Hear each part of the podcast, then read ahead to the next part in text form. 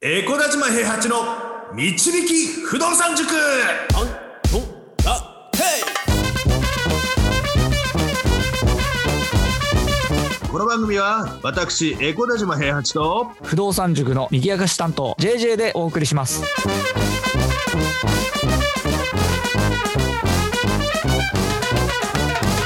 はいおはようございますおはようございますいや JJ 君、はいあのー性格が破綻してるからね自然の法則をついに超えましたよ どういうことですかいやびっくりしたんだけど、はいあのー最近暑くなってきたじゃないですかはい朝一番僕体重が低いんですよおう汗めちゃくくちゃかいて寝ておてう深夜にねでそうそうそうそううんであ朝起きたタイミングで一番なんていうの体重が痩せてるからうん体重計乗ろうと思って乗ったらうん久しぶりに95キロ台だったわけですようんうんうん95.9何歩とかでお95キロ台になったと思って、はい少し喜んでたんですよ、はいであのーなんて言うんだろうちょっと喉が渇いてるからではい健康診断前だからずっと野菜ジュースを飲んでるわけですよ僕おお偉いですねあの紙パックのねはい多分 200cc ぐらいしか入ってないと思うんですよ、うん紙パックのあの野菜ジュースを飲んで、はいペットボトルのお茶を一口飲んで、うんシャワーを浴びたんですよ、はいであのシャワー上がりに体重計測ったら、うん96.9キロぐらいになってたんですよ計算が合わねえなこれ合わないん だよ合わないんだよでだた多分300ぐらいしか口には入れてないのに、うんお茶入れてもね うん、600g ぐらい増えてたのそれよりか何が増えてんだわかんないだからもうねし物理的な法則みたいなのを無視する体なんだろう体になってきちゃったんだよねなんかねびっくりして嘘でしょと思って服がた服たくさん着てから乗ったとかじゃなくていや違う違う違う真っ裸でやってるから両方真っ裸で乗ってるから そんでなこもとあ体るがそうそう体が老けてないのかなって思ってうんでもさ拭くところないわけじゃん髪の毛ないからさ今髪の毛に水分が溜まるってこともないじゃんはいはいはいもう一回一回さカラータオルでさあの一回拭いてあのな乾いた体になったんだけどもう一回あのか乾いた体になろうと思って乾いたかタオルで拭いたんだけど体重変わんないの、あらうわやべえと思ってあどこで何を何にも食べてないんだよ固形物は、うんうんでか紙パックの野菜ジュースを飲んでお茶を一口飲んだだけなんだよいや900増えねえわと思ったのに900増えてていや怖っやばーと思ってこれなんかあれじゃないですかこの間ほら、おどうん脅したおばあちゃんの生き量とかついてんじゃないですか肩に肩に。生き やばあいつ脅しやがってっつって。いやおっかねえなと思ったんですけうどん。いやまあねあの今日話そうとしてた話と全く関係ない枕で実は今日は関係ないあな。とあそうそうあ後からつながったみたいなのはないんですけどはい。あの僕もともと僕お金持ちになりたかったんですよねはいはいはい。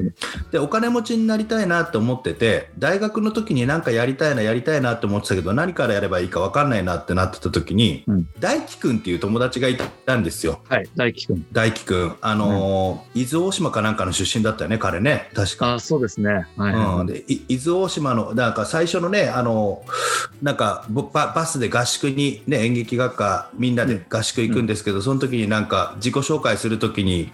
7月の末ねあのすっごいロングコートを着てきてね彼はね、ああ、そうだった。うん、ロングコートいつも着ててであのー伊豆大島の反町隆史って言われてましたみたいな自己紹介から始まってちょっと こいつ何なんだって思いながら僕も人のこと言えないんですよロン毛でずっとサングラスでしたからねいや、金その箔みたいでしたから、塾長は。田舎田舎者丸出しでねなんか来てたのでちょっと親近感はあったわけですけどその伊豆大島の反町隆史君は、ただ、うん伊豆大島の反町隆史なんだけどいつも鼻毛が出てたんだよねな何本か飛び出てて 気になるな気になるなと思ってた、うんでもそ反町に鼻毛出てるって言えねえなって思いながらみんながちょっと やってたわけですけど、はい。実はあの彼僕の人生、あの設計においてすごく重要な役割を果たしてて、え、そうなんですかはい、僕あの練馬でピアノバーの店長やってたの覚えてますバーの店長ずっとやってたんです2年間3年ぐらい全然覚えてないですけど、はいそんなことあったんですね。大学2年の終わりぐらいから大学4年ぐらいまであの、はい練馬のピアノバーで店長をやってたんですけどおー実はあの入店当時から店長だったんですよ僕そんなことあります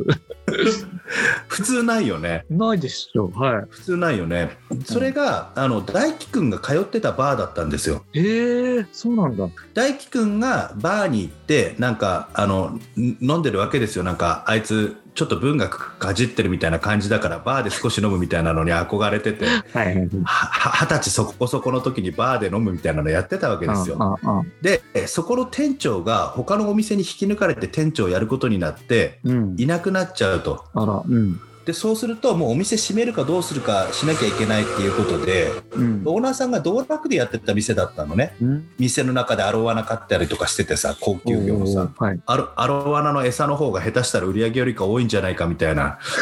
あのそんなすんのか。そうそうなんか生きたコオロギ買ってきてみたいな感じのああああやつでなんかやったりとかしててねうんなんかちょっと売り上げとかあんまり関係ないみたいな感じで趣味でやってるみたいな感じのお店だったんですけどでも店長いなくなったら閉めるしかないなみたいな話をしててうんあそこのお店俺好きだからあの閉まると困るんだよねって大輝が言ってたんですようんうんで僕そこまで大輝と仲良くなかったんだけどその時うん。うんうん。その話ちょっと詳しく聞かせてよって聞いたらうん。なんかあの店長が一人で切り盛りしてる感じでうん。でそのオーナーさんが別で事業やってるところの人が夜手伝いに来るみたいな感じのお店だったのうん。なるほど。基本は一人なんだけどあの手伝いに来てくれる人がいてみたいな、うんうんうん。あれと思ってこれちょっと自分が好き勝手できんじゃねえかと思っておーおーおーおでちょっとそのオーナーに会わせてよっつって会いに行ったのよ、うんであのお店をやりたいとあのお店をやりたいっていうかあのやる人がいなくなっちゃって困るんだよねみたいな話になってる中でーうん。向こうはバイトの面接だと思ってるわけはいはいはい。俺としてはもう店長やらせてくれって言いに行ってるわけああ。あの気持ち的にねはいはいはい。で最初にあのプレゼンみたいな感じで僕にお店やらせてくださいみたいな感じではい言ってて言ったらなんかあの、今あの赤ずっと赤字だとはい。でなかなかそのお給料的なものとかも考えるとって言って、うんなんかいろんな話になったんだよね、うんあこれちょっと俺いけるなと思ってその時にあの、店が黒字になるまでお給料いりませんって言ったのおーおーおー黒字になってからお給料くださいって僕に店長やらせてくださいって、僕のやりたいようにやらせてくれたら黒字にしますからみたいなこと言ってるわけよ二十歳そこそこの俺,、俺はは生意気だよねめちゃくちゃぶん殴りたい俺今だったらい。いやー、でもすごいじゃないですか。かなりアグレッシブですね。そうそうでもお俺お店やりたいなって思ってたからその時におーおーでやらせてくださいって言ってうん。で結局やらせてもらえることになったんだよねそこのおお店ーおーおーで最初さ人通りがちょっと少ないところだから客なんて全然来ないわけはい。あれやってたら来るんじゃねえかなと思ったらやってても来ないのようんうんうん。やばいやばいやばいと思ってチラシ作って、うん練馬って南口が栄えてるから、そうですね。はいはいはい。うん、え南口じゃなかっったんだ。た北口北口あららら。うん。しかも北口のあの商店街のところじゃなくてちょっと全然離れたところにお店があるのよへえ。でまあなんか大輝が好きそうななんか、はいはいはい本当にポツンとありそうな隠れ家的なバーみたいなそう隠れ家的なうんうん。あれなんだけど、まあ、でもそこであのチラシ配ったりとかして来てもらって何がいけないかお客さんに聞いて、うんこういうのがあったらもっと来るとか、うんこういうことしてくれたら来るみたいな話をどーっと聞きながら、うんあのそれに沿ってお店を変えていくわけですようんうんうん。でレトルト温めて出すだけだったのよその店うもんとうもと。んうんでそれを手作りのメニューをちょっとずつ増やしていってメニューも1ヶ月に一遍変えるようにしてみたいな感じで、うん作れる料理のレパートリーも増やしていってであの在庫のお金とかその仕入れのお金とか計算してでその時にあの問屋さんっていうかね食材入れてくれる会社さんへの発注方法とかあこれってこんな値段で仕入れられるんだっていうことを勉強するわけですけど、うん。その中でこれとこれを組み合わせたらこんな料理できるんじゃないかとか、うんであの業者の人から教えてもらってこういう料理作って流行ってるお店ありますよみたいなのあったりしたらじゃあそういうの作ってみようかなとかでそういうのをやりながらやっていったわけですよね、うんそうすると途中からピザも僕自分で作り始めたんですよおうおうおう。ピザの生地を生地から。はい。生地からえ。ほそうそうピピザの生地作ってで生地をでなんかすっごい業務用のでっかいオーブンがあったから、うんオーブンで焼いて焼いたやつを急速冷凍して、うんで注文が入ったらそのピザの生地を出してきてそこに自家製のソース自分で作ったソースう。うん塗って、うんあのチーズ乗っけて焼いて出すみたいなのをやったりとかしてたんですようんうんでそしたらそのうちにだんだんだんだんその料理の腕も上がってくるじゃないですかうんうんだんだんだんだん納得がいくような味が出せるようになってきたぐらいとお客さんが伸びてくる頃合いっていうのが一緒になって、うんあの2ヶ月目から黒字になったんですよ早っ。黒字って言ってもね月3万円とかよああ。うん二うん俺1ヶ月目ね俺ね300何十時間働いてて無給だったからすごいっすね。 じゃあもう1ヶ月目でかなり凝縮したんですね。その改善い点ろをんな絞こりとや出ったす。いいろんなことやったもうあのチラシも配ったしうん、なんかいろんなことやってあの全然お金になんねえなと思ったけどでも楽しいと思ってやっててうん、であの2ヶ月目で3万円黒字になった時にあのうん半分くださいって言ったのオーナーにうん、そしたらなんかあのなんだろうえっ、ともうすごい頑張ってくれたから固定給でこれからずっと払うよみたいなこと言ってもらって固定給もらえるようになったのえで売り上げが良かったらあの売り上げを持ってっていいって言われたんだよねその時にあめのちゃくちゃ太っ腹っすね、オーナそうそうあのなんかね俺が頑張ってたのがすごい好ましかったみたいでー。後継者だみたいなこと言い始めてなんかうん、でしかもなんか他に事業やってる人だからそっちの事業の後継のことも今後考えたいみたいなことを言われたりとかしたんだけどああ、すごい。俺はそうそう俺はそこまでそその人に全然思い入れないから 向こうが言ってるだけだったんだけどうん、であの固定給プラスあのボーナスみたいなの上げるって言われたんだけどそれいらないって言って、うんいらないからその日曜日お店閉めてたのねそこのお店日曜日俺に営業させてくんないかっつってうん、うん、うん。で日曜日の営業券だけあの僕にくださいってその日売り上げた分は僕が全部もらっていいようにしてくださいってないるうほど。話をしてうん、であのそれであの月の固定給がなんかね社会保険入るぐらいもらってたからなん10 20万ぐらいかななんかもらうような形になっちゃったんだよねなんかえー、すご扶養外れるぐらいねい。うん、であの働き始めてあのそこまでなってその後あの自分が楽するためにあの大輝を雇ったりしたんですけど紹介してくれた大輝のバイトで入れああ、 そうな んだ。入れっつって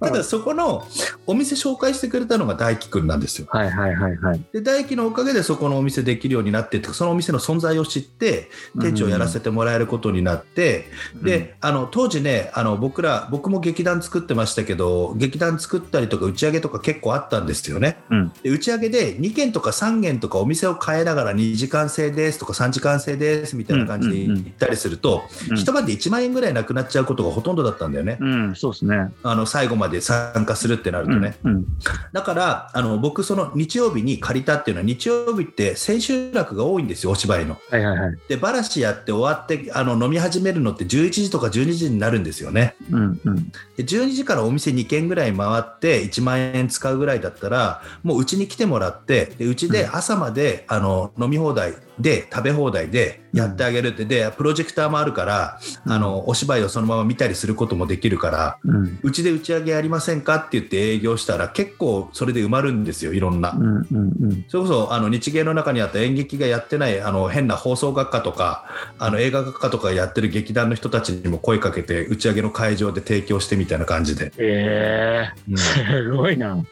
でそうするとでも結構女性5000か6000ぐらいで男性が7000か8000ぐらいでみたいな感じで、朝の7時ぐらいまでやっていいよみたいな感じでうん、ずっとあの食べたい分だけご飯出します飲みたい分だけお酒出しますみたいな、トータル安いっすもんね。うんしかも、ご飯、あの、払う側も安いけど、ご飯もね、一回食べたらもういらないから、そんな出ないでしょ。でもまあまあ若いからね食べる子がいる時あはそそうかこそこはみん出なる食べけどるのかでもでもピザとかだとさうん、 40枚とか30枚とか出しゃさうん。まあそれなりにお腹いっぱいになるわけですよ2 3 0人来たとしてもねでパスタも、も作るし炭水化物多いからうんあ、のちゃんとメニューの中にうん、でそれで結局だから30人ぐらい来ると20万近くになったりとか1日の売り上げがわあ、でかい。で経費経費でねあのお店のお酒は使わないからその日は別で仕入れたお酒使うから、うんうんうんおお店は営業があって別だからさそれやっちゃうとおかしなことになっちゃうからそこは別でやってたんだけど、うんそうするとあの経費入れても8万とかなんだよね、うん、うん、でお酒もあのふ普段仕入れてるお店を 僕変えさせてもらっててね、うん。あ、そうなのうん、であのあれでビッグカメラで買ってたんですよ、行くかもよ。うん、ビッグカメラで買うとポイントポイントつくんだよねああ、なるほど、なるほど。うん、でお店のあのやつを買っててでそのパーティーのやつは自分のお金で買っててっていうのあったんだけどうん、すげえお酒買うからうん、うん。 そうするとあのゲームとか全部タダで買ってたんだよねポイントでゲゲームに使ってたんかな。それはね、あの当時ね、うんまあでも楽しかったんですよね、それであのやっぱり1日あの10万ぐらいのお金が手に入ったりとかするわけじゃないですうか。んうんそので月に2回か3回そういうのあの打ち上げとかがあれば毎週どっかであの芝居やってるわけだからストアハウスとかでうん。うんでその劇団の制作の人を紹介してって言って制作の人のところに行って打ち上げここでできるんですけどやりませんかって、ねね、練馬まで呼ぶっていうのがちょっと大変だったんだけどうんでそのうちなんかあのその劇団に出てた人が違う劇団に出てた時にあのあそこのお店でやってくれるからいいんじゃないみたいなのがあったりとかして、うちのお店使ってもらって日曜日に、うん日曜日の打ち上げはうちでやっていいよみたいなことやって、結構金回りが良かったんですよね学生時代は。。うんうんうんはあでそれのおかげであのお金に興味を持ったっていうか俺芝居よりかお金稼ぐ方が上手なんじゃないかって思えたっていうのはその大輝くんのおかげなんですよ。ああ、そうなんだ。全然知らなかったけど。やばい、ちょっと。とだ大輝のことを紹介するための前置きが長くなりすぎて、本当に話したいことまだ話せてない。次回にしよ次回う。にこれしまはしょうじゃあ。。次回にしよいやーでもかなり興味深いですね。昔からだからそういうのを考えて行動するというのには長けてたんですね、塾長は。う。うんなんかパーケン売ったりとかしてる人たちでお金稼いでる人いっぱいいたんだけど、タウン誌作ったりとか、パーケン作ったりとか、なんかそういうのちょっとあんまり好きじゃなかったんだよね。うんうんうんなんか簡単にバーってお金入るっていうよりは、なんか努力した結果なんかお金入るってことに意味を見出してたの当時はね。はあ。うん今は簡単な方がいいと思ってるけど。そりゃ塾長お芝居の夢なんか見ないですよ。うーん、ちょっとね。全然知らなかったから、なかなか興味深かったかったですね。いやいやいやいやいや。いいねじゃまああちちょょっっとと大その大輝くんの話はじゃあまたそうなんです、そうなんです、そうなんです。はい。お願いします。はい。はい。じゃあ今日はこれぐらいですかね。はい。はい。じゃあ、今日もありがとうございました。はい。ありがとうございました。不動産は富を導く算数だこの番組は、エコーナシマ平八と、 JJ がお送りしました